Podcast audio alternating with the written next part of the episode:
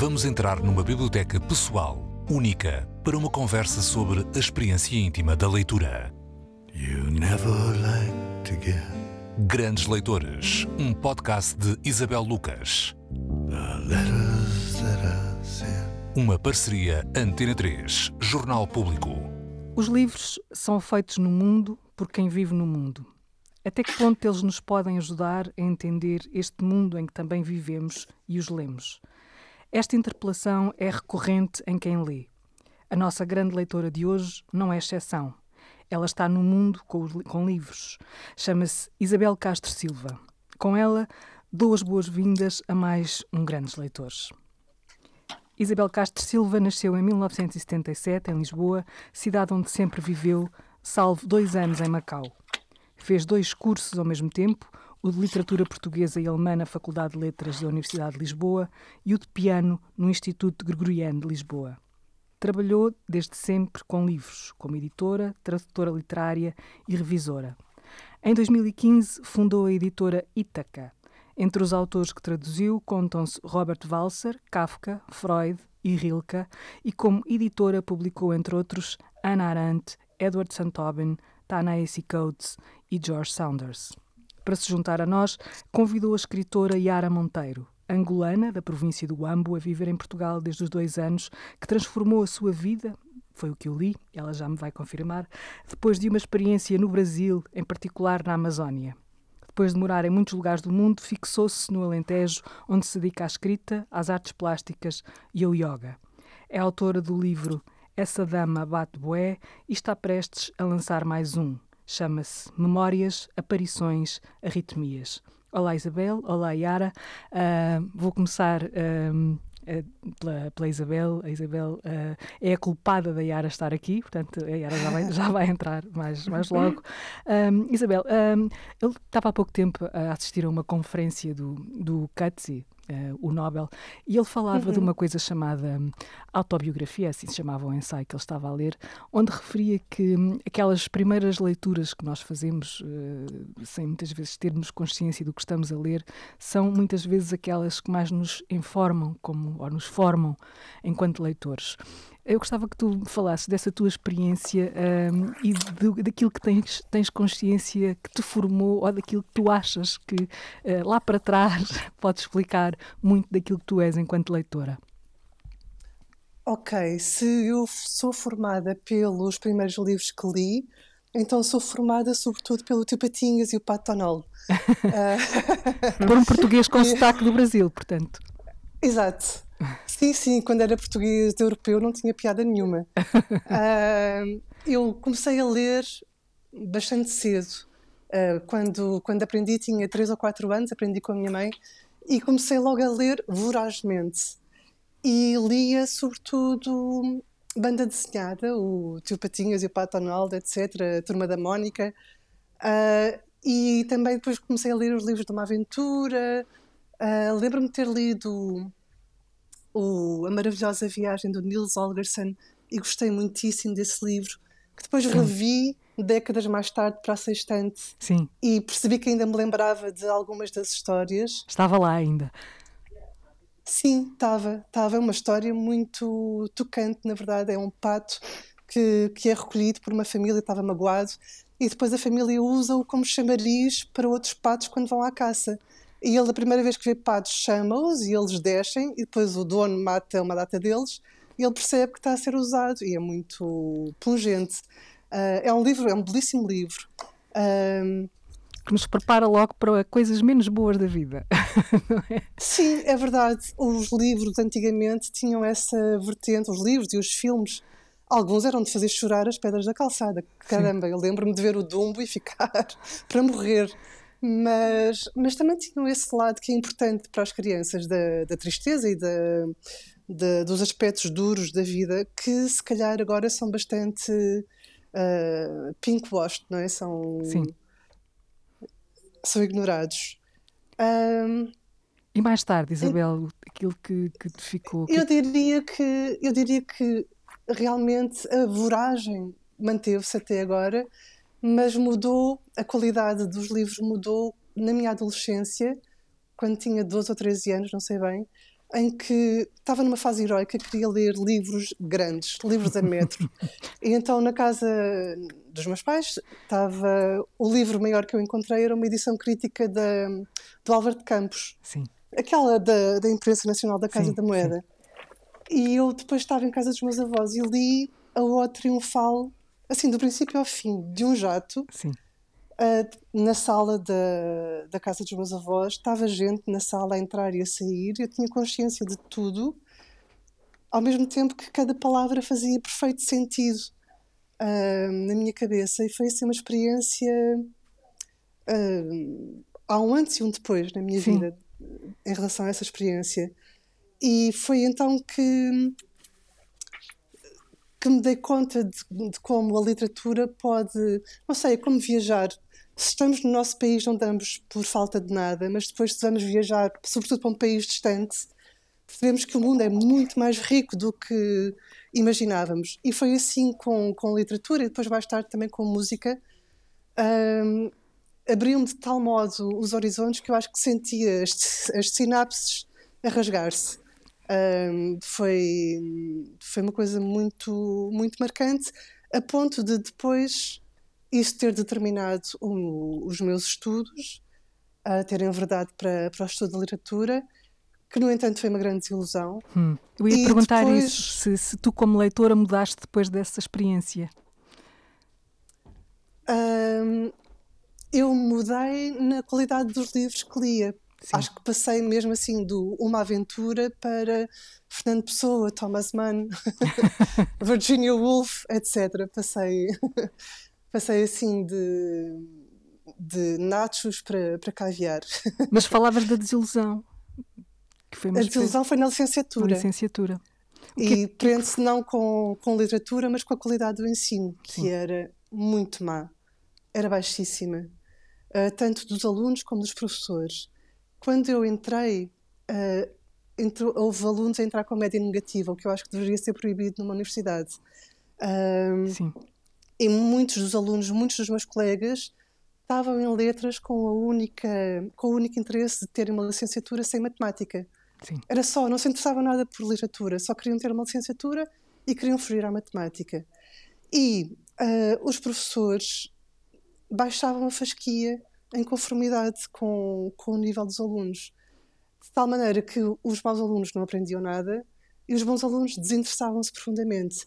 Eu, ao mesmo tempo, estava a estudar música, no, estava a estudar piano, concretamente, e aí o ensino era muito exigente, e por isso concentrei-me sobretudo na música.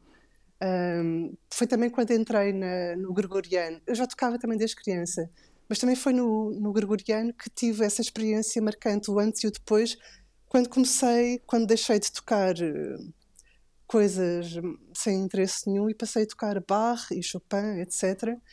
Ah, foi também esse momento de não sabia que era possível fazer eh, estas coisas tão ah, quase sobre-humanas. Sim, Ah, e, e então dediquei muito mais ao estudo da música. Faltava muito à- às aulas na, na faculdade e, e pronto, acabei por fazer os dois cursos, mas na verdade empenhei muito mais no de música do que no de letras.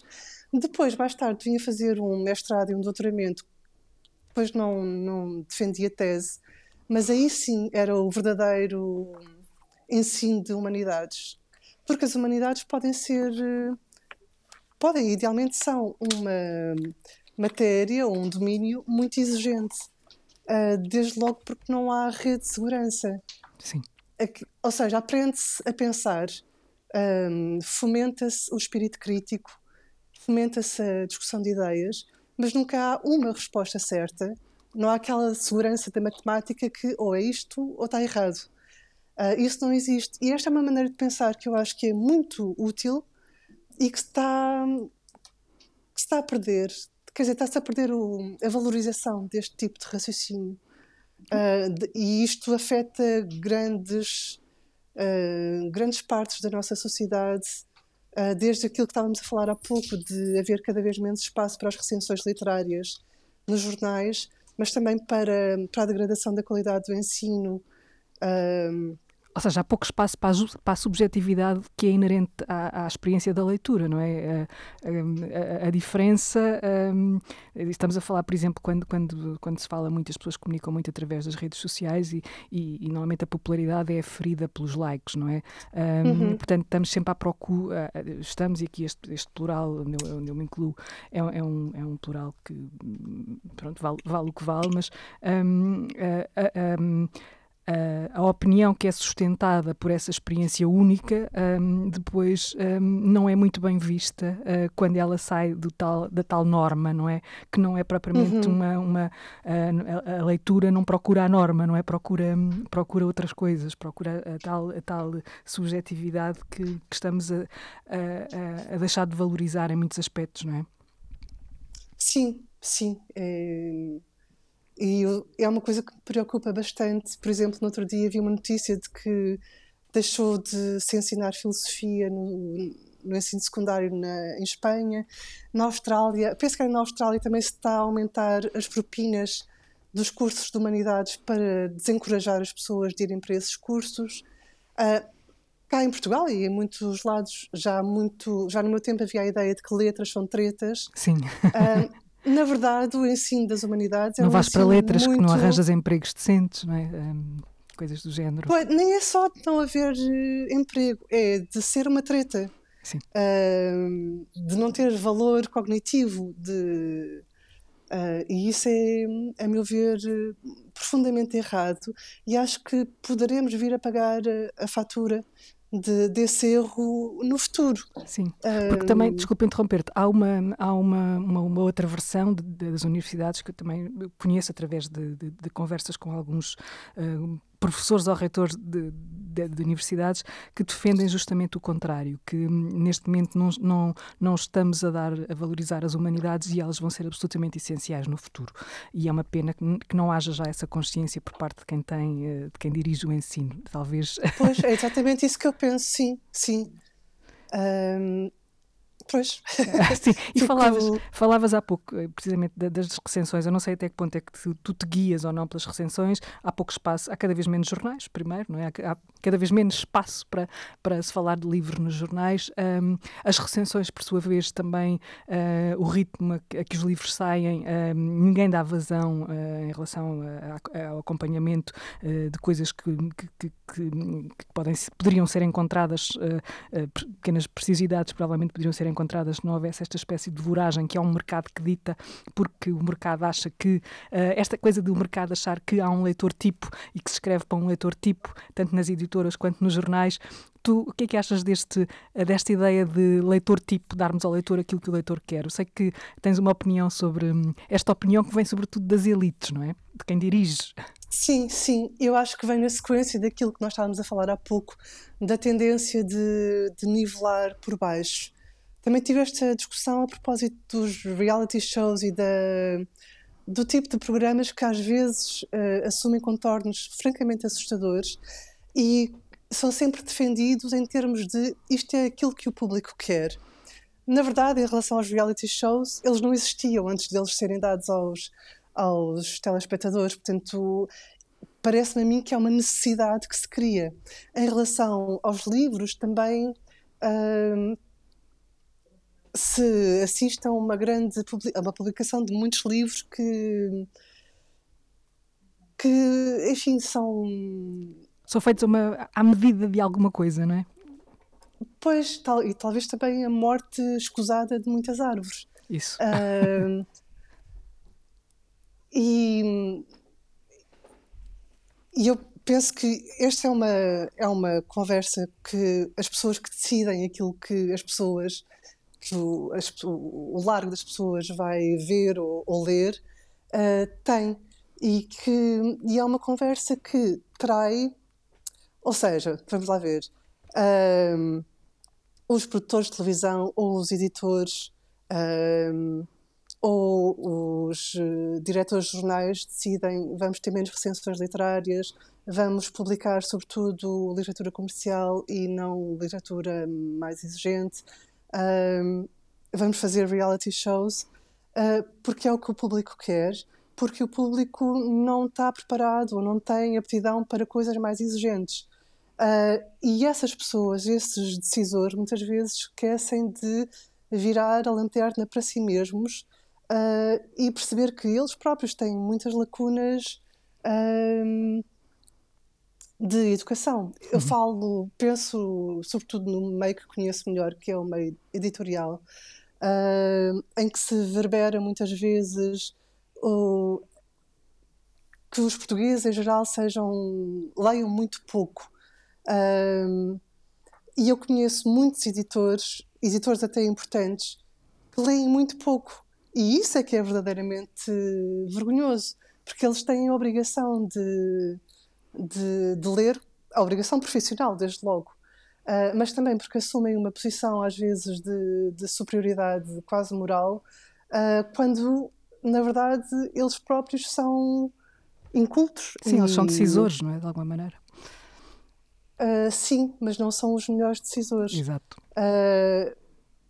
E isto também para dizer que há pessoas absolutamente valorosas no, no mundo da edição, uh, mas também há este lado, bom, há este lado de, de uma certa afirmação, vontade de afirmação de uma superioridade cultural, que eu acho que é aquilo que muitas vezes afasta os leitores de, de livros que pensam que não estão, não alcance, são para eles. Sim. Sim. sim. E são só para uns iluminados. Ao seu alcance. São sim. só para uns iluminados uh, de que eles não fazem parte. Isabel, tu podes. Eu sou. Sim, diz, diz. Eu sou uma rapariga que nasceu nos Olivais, que na altura era um bairro um bocado problemático. Não tinha pessoas na família que lessem muito, muito menos que tocassem piano e tocassem barro, não sei o quê. E ter isto na minha vida foi de uma riqueza extraordinária. Uh, eu simpatizo muito com a posição anti-elitista, porque não gosto nada de, dessa afirmação de superioridade cultural das pessoas que, que falam nesses termos, da ignorância do povo, não sei o quê. Uh, mas é preciso ter em conta que isso é a espuma dos dias. Realmente importantes são os livros, ou a música de bar, ou, ou qualquer outra coisa, Uh, e que está, pode estar ao alcance de, de qualquer um. Sim, mesmo que é não bastante... tem uma biblioteca em casa quando é criança, não é? Sim, uh, pode encontrar livros uh, numa biblioteca fora de casa Exato.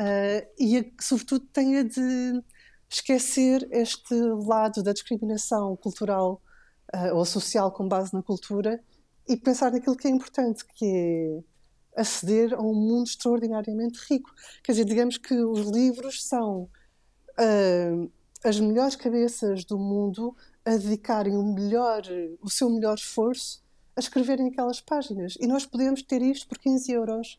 Ou então ainda uma biblioteca e temos de graça. Exato, exato. E vale a pena não nos fecharmos a essa possibilidade. Grandes Leitoras, com Isabel Lucas.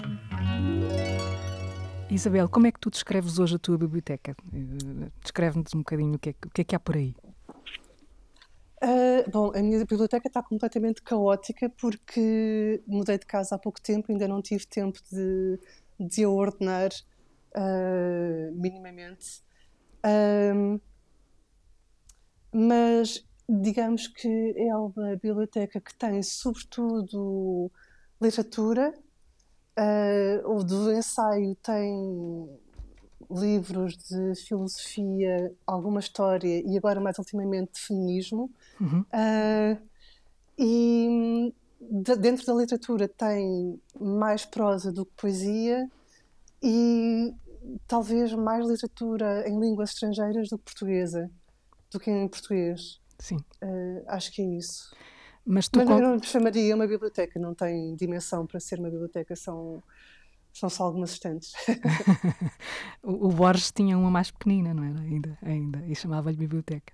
Um, uh, eh, tu convidaste uma, uma, uh, uma pessoa para estar aqui, curiosamente alguém de língua portuguesa, não é? Uh, uhum. A Yara Monteiro. O que, é que, o que é que te fez convidar a Yara, Isabel? Bom, a Yara convidou-me uh, recentemente para apresentar o último livro dela, um livro de poesia, Memórias, Aparições, Arritmias, uh, na Bienal de Poesia de Oeiras. E eu, por isso, tenho estado a ler, a reler esse livro que eu tinha, tinha revisto para, para a Companhia das Letras. Estou a reler esse livro e estou a ler pela primeira vez o romance que ela escreveu antes para me preparar para, para a apresentação. Que saiu em 2018 e... na Guerra e Paz, não foi? Uh, acho que não estou a Sim, foi, foi exatamente. E que são livros que eu estou a achar muito, muito interessantes. Uh, gosto mais do livro de poesia, que é aquele que vou apresentar amanhã, portanto calha bem. uh, mas, enfim, isto é que seria, apesar de não conhecer a Yara pessoalmente, e na verdade só ter lido agora para, para a revisão da, do livro de poesia, uh, achei que seria interessante conversar com ela e ver, descobrir a cabeça dela, não só pelos livros, mas também ouvindo-a falar. Yara, bem-vinda. Um, olá. Uh, olá. Eu então, uh, sem querer antecipar a conversa que vai acontecer entre, entre vocês, uh, noutro, noutra, noutro território que não este da, dos podcasts e da rádio, um, gostava que a Isabela então fizesse aqui alguma, chamasse algum tema à conversa para descobrirmos então um bocadinho da cabeça da Yara, da escritora Yara Monteiro. Isabel? Bom, eu acho que um tema que nos liga às duas, a mim porque sou tradutora literária, foi o caso Amanda Gorman. Uhum. Uh, Amanda Gorman é uma poeta que leu um poema da sua autoria na, na tomada de posse de Joe Biden e depois as traduções dela, um pouco por todo o mundo, uh, criaram polémica porque penso que foi uma ativista que disse que ela deveria ser traduzida por pessoas negras. Uh, isto levou a que muitas pessoas rasgassem as vestes e dissessem que acho que levou a, a, que a conversa, que o problema fosse reduzido ao absurdo, com muita gente a dizer, bom, se é preciso ser negra, negro ou uma mulher negra para traduzir a Amanda Gorman, então em última hipótese só Flaubert poderia traduzir Flaubert porque só ele é que teve as experiências dele. Uh, e isto é, é uma coisa absurda, ninguém encontraria uh, esta ideia e acabou por obliterar aquele que foi o ponto essencial.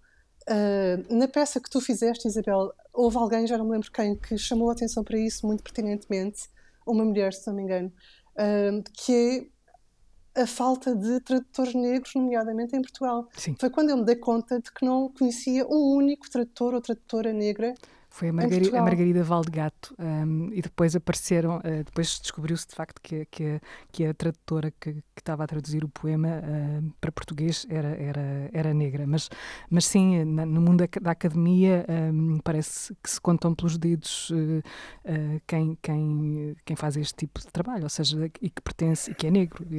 há muito poucos tradutores negros. Mas eu roubei-vos a, roubei a, a, pergunta, continua, continua Isabel, para, para ouvirmos então a opinião da Iá Yara, se calhar, sobre, sobre este tema que, que lhe diz eh, muito, muito, imagino.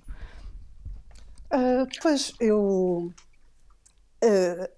eu acho que vou passar a polémica à Yara. o que é que ela acha de, desta, desta tomada de posição? Para já, não sei se a Yara acompanhou, pode não ter acompanhado. Ah, bastante bem, bastante ok, bem. ok. E, Ótimo. E, e, e, devo dizer que desiludi-me bastante com, com, com, a forma como toda a, a polémica foi gerida porque, uhum. mais uma vez, quando se fala destas questões, as conversas, na minha opinião, são sempre muito superficiais. E isto surge sempre quando se fala sobre racismo. E eu vou passar a explicar. Um, a pergunta foi mal formulada. A pergunta não deveria ter sido: uh, pode uma pessoa negra ou uma pessoa branca? Uhum. Pode uma pessoa branca trazer uma, uma pessoa negra?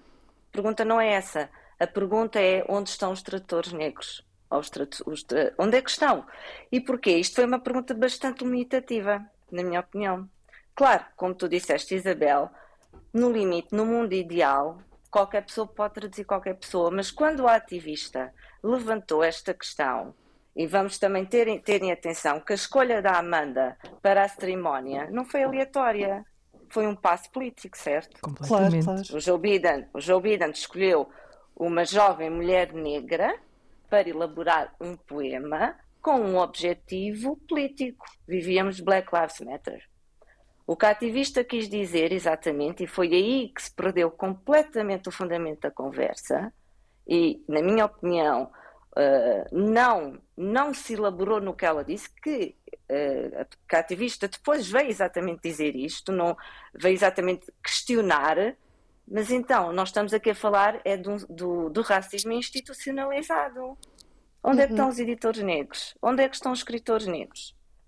Onde é que estão os tradutores negros? Não estamos a falar se A pode traduzir B. Estamos a, falar, estamos a ter uma conversa outra vez sobre o racismo institucionalizado, que foi a verdadeira conversa que não se teve, porque, porque a pergunta foi mal elaborada.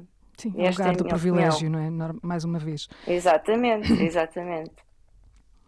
Um... ah, e deu-se uma coisa, se posso acrescentar, deu-se uma coisa também, de novo, bastante absurda e mais uma cortina de fumo, em que alguns tradutores, por exemplo, o tradutor catalão, penso que foi o tradutor catalão, uh, que ficou muito indignado por, uh, por não poder traduzir a Amanda Gorman, mas também houve qualquer, um, qualquer tradutor português na tua peça, Isabel, já não sei quem foi, uh, a dizer que, bom, eu também recusaria porque se não recusasse seria atacado como homem e como homem branco. Sim. E de repente os homens brancos é que são as vítimas desta situação. ah, tivemos a conversa.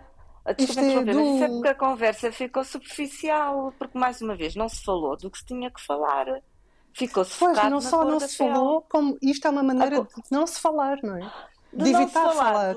As perguntas deveriam ter sido: onde é que estão os tradutores negros? Quem são os tradutores negros? Foi muito engraçado que nesta altura houve uma vaga daquilo que eu chamo também de inocência branca, que veio para a internet perguntar onde é que estão os escritores negros. Isto só prova que os escritores negros não têm visibilidade, que o, que o próprio sistema falha, que não há uma, uma procura ativa, dos editores, dos leitores. Qual é a sua experiência aqui, Yara, neste, neste, neste, enquanto autora? Que experiência que pode partilhar connosco? Uh, sendo... Primeiro, eu acho, que, eu acho que a minha experiência, a minha experiência não traduz. Exato, é a sua experiência. O meu grupo. É Sim. a minha experiência que não traduz o meu grupo, por várias circunstâncias. Eu, por exemplo, fui uma pessoa que escreveu um livro e publicou um livro.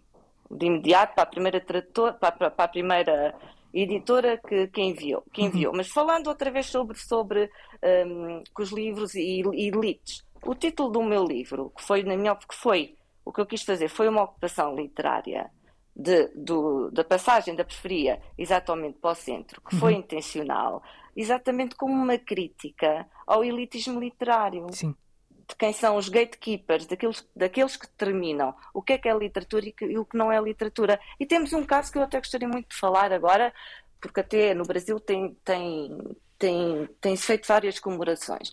Carolina Maria de Jesus, Quarto de Despejo, por anos foi considerado como não sendo não literatura. Pois bem, uma das influências da, da Clarice Lispector foi a própria Carolina Maria de Jesus mas isto sabe-se, é falado muito pouco. Portanto, quem é que determina o, quem é o, o Só agora é que ela está a ser reabilitada nesse sentido, não é? Reabilitada não, mas eu, publicamente. Eu, exatamente, mas a, a, Clarice Lispector é considerada um icon, Exato. não é? Mundial. Da literatura mundial. Mas não, mas não reconhecem que foi influenciada por uma, por uma Carolina uh, de Jesus. Pronto, e isto é, são todos os debates. Voltando à, minha, à sua questão eu não, não, não, não, considero que a minha experiência retrate o, o meu grupo. Agora, que eu também senti desafios por causa do título, Sim. por causa do, das temáticas. Porquê? Quem é que define o que é que é literatura e o que não é literatura? Se as pessoas não leem, se calhar às vezes pode ser porque os temas também não lhes são próximos. Sim, há, há, há, há de tudo. Hoje em, dia, hoje em dia nós temos bibliotecas digitais, não é? Disponíveis online. Agora, o, o, quando se escreve, pode não, haver, pode não haver um tipo de leitor, mas existem muitos tipos de leitores que também não, não são incluídos uh, nos catálogos das editoras. É Sim. a minha opinião. Quem escreve para quem, não é? Quem, quem lê o quê? Não, não é para quem. Sobre o quê? Não sim, é para quem. E nesse, nesse é sobre, sobre, o quê, o também, quê? Se, também há a expectativa do quem sim. lê sobre o quê, não é? Portanto, é por isso é que eu também Exatamente. estava a chamar isto, isto, este, este, este quem, quem para aqui, que é esta espécie de, de ideia de partida. Mas, mas formam-se leitores, não é? Ou seja, aquele estranhamento inicial eh, pode ser, hum, é, é, muitas vezes acontece, mas, mas pode ser ultrapassado, não é? E, e há, há muitos sinais, por exemplo, em, em, em relação à literatura, uh, literatura negra, que muitas vezes está, passou a ser mais traduzida para Portugal a partir, se calhar, de uh, James Baldwin, Toni Morrison, e, e, e, porque não se liam, a ideia era que não se liam autores negros, não é? Não havia público para autores negros. E a, e a publicação desses, desses autores em Portugal tem mostrado o contrário. Se calhar não são best-sellers, alguns, mas alguns não estão muito longe de serem muito lidos, não é? E de, de, de se provar que há afinal, leitores para esses, para esses escritores, uh, independentemente da cor não é? e da experiência que eles trazem uh, do seu mundo. Mas eu, por acaso, como editora, a esse respeito, tenho alguma experiência. Quando publiquei na Ítica o Entre Mim e o Mundo, da Daisy Coates, este livro foi um, fez o pleno, não é? Fez, uh, teve uma excelente recepção crítica Uh, e era um best-seller absoluto uh, nos países de língua inglesa, pelo menos, uh, mas não só. e depois cá vendeu pouquíssimo, bem, pois. pouquíssimo mesmo. e só penso que mais recentemente começa a haver algum interesse, mas também noto porque isto acompanha alguma pequeníssima evolução na sociedade portuguesa uh, em que, por exemplo, já houve uma grande manifestação na, na Alameda contra o racismo, uh, já houve, não houve presença oficial de, do Presidente da República ou, ou do Primeiro-Ministro no, no, funeral do Bruno Candé, uhum. mas já houve uma manifestação contra. Enfim, parece-me que já há alguma tomada de consciência, pelo menos eh, por incipiente que seja, ou minoritária que seja, já não há o, a grande indiferença que eu acho que, que havia antes, em que se podia publicar tradutores, uh, autores. autores. negros, uh, mas a questão do racismo era completamente ignorada. Sim. Ainda hoje há muito, ainda hoje é muito ignorada. Aliás, acho que o sintoma mais explícito do racismo em Portugal é dizer Portugal não é um país racista. Dizer isto com uma veemência que trai logo uma grande Sim. consciência pesada. Sim. Esse uh, exemplo que tu deste do Ta-Nehisi Coates, isso foi uh, o livro é de 2015, salvo erro, não é? Uh, sim, portanto, sim. Passaram seis anos, ou 2016, sim, uh, passaram cinco, seis anos, muita coisa entretanto mudou. Eu não sei se os efeitos. é uma pena que esse livro não esteja, não sei se ainda está disponível ou não. Já está. Mas... Sim, sim, ainda há muitos exemplares. ainda há muitos, muitos. exemplares. É, é, um livro belíssimo, é um livro belíssimo que hum. nos abre a consciência do que para quem não tem essa experiência, não é? É uma carta a um filho eh, adolescente por alguém que vive num corpo negro e que tenta explicar o que é isso de se viver e crescer um, ehm, com, nessa experiência uh, nos, nos, Estados Unidos. Portanto, se calhar muito, muitas coisas se entenderiam a partir. Seria um bom princípio de conversa, pelo menos, não é? Para, para, para se começar a perceber um bocadinho mais do que, do que é isto. Mas um, eu, eu estou-me aqui a fazer uh, uh, sinais uh, e, e, enquanto hum, Isabel, há alguma pergunta que queiras, queiras fazer à, à Yara ainda? sobre, sobre a escrita dela, revelar um bocadinho da escrita da Yara aqui.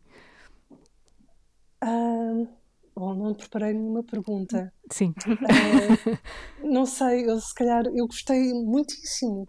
Acho que talvez foi a coisa que mais gostei no, no livro dela. Que ela leva-nos para esse lado, não é? Leva-nos para esse outro lado mais periférico. Um, que, que... Uh, eu por acaso não ia falar de, disso. E uh, uma imagem muito forte que ela usa no, no livro de poemas é de descarnar memórias, que hum. aliás é um dos títulos Sim. do do, um título de um dos poemas. Eu achei esta imagem fortíssima porque é literalizado, é há mesmo alguém está mesmo a tirar a carne e a esfolar memórias. Eu achei que era uma, uma metáfora muito forte também, pode ser para a escrita, mas também para alguém que uh, no, vivendo entre países ou vivendo entre continentes tem de deixar sempre parte das suas recordações no outro lado um, e dividi-las em, do, em, duas, em dois lugares e tem sempre esta uh, relação difícil ou dolorosa com, com o passado, com, com as memórias, uh, que precisa de, e ao mesmo tempo uma necessidade de, de desmexer na carne. Eu achei, gostei muito, admirei muito esta, esta imagem e não sei se a Yara teria alguma coisa a dizer sobre, sobre ela. Yara. Pegando, pegando no que disseste, Isabel, descarnar memórias, todos nós nascemos com uma bagagem. Umas maiores, umas pessoas com mais bagagem, outras com menos. E na leitura destes livros vocês verão que muita da bagagem que, que ali é, é exposta é ancestral, faz parte da minha história como mulher, como mulher negra e como mulher africana. E isto vai uh, até à, terceira geração. E da mesma forma que nós herdamos apelidos, nós herdamos histórias e memórias. E com um impacto real no nosso dia a dia, na nossa formação uh, como pessoa e até condicionantes do nosso futuro. Daí a questão de nós descarnarmos estas, descarnarmos estas vivências, estes traumas que, carregamos na pele uh, para entendermos a nós melhores e aos outros e para fazermos um luto. Porque só através de eu acredito bastante nos, ritu nos rituais e a poesia é um ritual. Na poesia, na minha opinião, não tem que ser, mais que ser entendida, tem que ser sentida. É assim que eu vejo. E, e, e, eu com este, com este livro, este livro para mim representou um marco exatamente de, de mudança novamente, como, como, como uma, uma, uma porta que se fechou e um novo ciclo que começa. Chegamos ao momento de, das sugestões. Uh, vou começar, se calhar, pela Isabel. Um, queres sugerir dois ou três livros, Isabel? Uh, sim, eu, enfim, não gosto nada de fazer publicidade às minhas coisas, mas. Faz. E neste caso fui eu que fiz a tradução, mas é um livro que eu admiro muitíssimo, de facto. Uh, Chama-se Inventário de Algumas Perdas. Uhum. É de uma autora alemã que nasceu na antiga RDA, que se chama Judith Shalansky. Uh, e como o título já indicia, é um livro sobre a perda. É um livro muitíssimo ambicioso uh, muito inteligente e erudito, mas ao mesmo tempo muito pungente. Uh, diria que a erudição, se sente que a erudição é uma espécie de maneira de controlar o medo da perda ou o medo da morte, uh, o que faz um equilíbrio muito interessante. Depois, um livro que eu ainda não li, já comecei a ler, mas ainda não, ainda não acabei, mas que acho brilhante, um, é da Etty Illesum, uhum. uh, chama-se Uma Vida Interrompida. Uhum. A Etty Illesum é uma autora holandesa que foi morta aos 29 anos em Auschwitz. E estes são os diários que acompanham a conversão religiosa dela. ainda não cheguei a essa parte. Um, e ela é de uma agudeza na escrita, é quase cortante. Uh, logo a primeira entrada em que ela fala da dificuldade de escrever e, e em que faz um, um autoexame muito rigoroso. Uh, logo a primeira entrada é, é, é, fascinante, dá mesmo vontade de entrar na, naquela cabeça e de conhecer melhor. Uh, depois, outro livro que li já há algum tempo, mas que gostei muitíssimo, uh, é de uma pianista chinesa que agora vive em Paris e dá aulas no conservatório, chama-se Su Xiaomei, uh, e o livro chama-se O Piano Secreto, uh, dos campos de trabalho forçado do Mao Tse-tung às variações Goldberg de Bach. O livro é, é impressionante porque ela era adolescente uh, na Revolução Cultural, era uma fervorosa uh, apoiante do mal, como na altura eram todos os jovens, eram mesmo uh, endoctrinados para, para isso, mas ao mesmo tempo ela estudava, estudava música clássica, que era o símbolo máximo da decadência burguesa, e amava profundamente, sobretudo, a música de Bach. Uh, e, bom, isto dá uma, uma combinação muito difícil de gerir e ela tem uma vida muito difícil e perturbada, mas ao mesmo tempo com uma grande âncora de serenidade que lhe é dada pela, pela música e pela própria força uh, dela, do próprio caráter dela. É uma pessoa admirável, vê-se. Obrigada, Isabel. Três livros, três mulheres. Yara. Ah, terão que ser três mulheres. Não, não. Também são três mulheres. Não, não, por acaso ah. não são todas mulheres, mas primeiro seria de Bernardino Evaristo, uhum. Rapariga, uhum. Mulher e Outra. Sim. Uh, que é um livro exa exa exatamente que mostra outras realidades que não uh, a normalizada e a comum. O livro que eu gostaria de ter escrito, O Jogo do Mundo, ah. do Júlio Cortázar. Ou Raiuela, não é? Sim, o Ruela, sim, uh, pela sua inovação e, e conteúdo, claro. Uh, um que foste tu, Isabel, que traduziste, se o disseres na montanha, yeah, do uhum. James Baldwin. Que, ah, não fui eu, não. É bastante... Outra Isabel. Não, Isabel Lucas, sim, Isabel Lucas. Ah, desculpa, é desculpa, Isabel. Sim, sim. E um de poesia, que é uma coletânea, o meu livro de cabeceira é um revólver, 17 suicidas, que foi o Jorge Melícias que compilou para a língua morta. Um, eu quero agradecer uh, à Isabel Castro Silva, à Yara Monteiro, desejar uh, uh, muita sorte nesse lançamento e que o livro corra muito bem. Obrigada. E foi um Obrigada, gosto, Isabel. Foi um gosto ter-vos aqui. uma conversa Obrigada para continuar. como, como eu disse há pouco, é um princípio de conversa sempre. Obrigada. Obrigada, obrigada. Obrigada.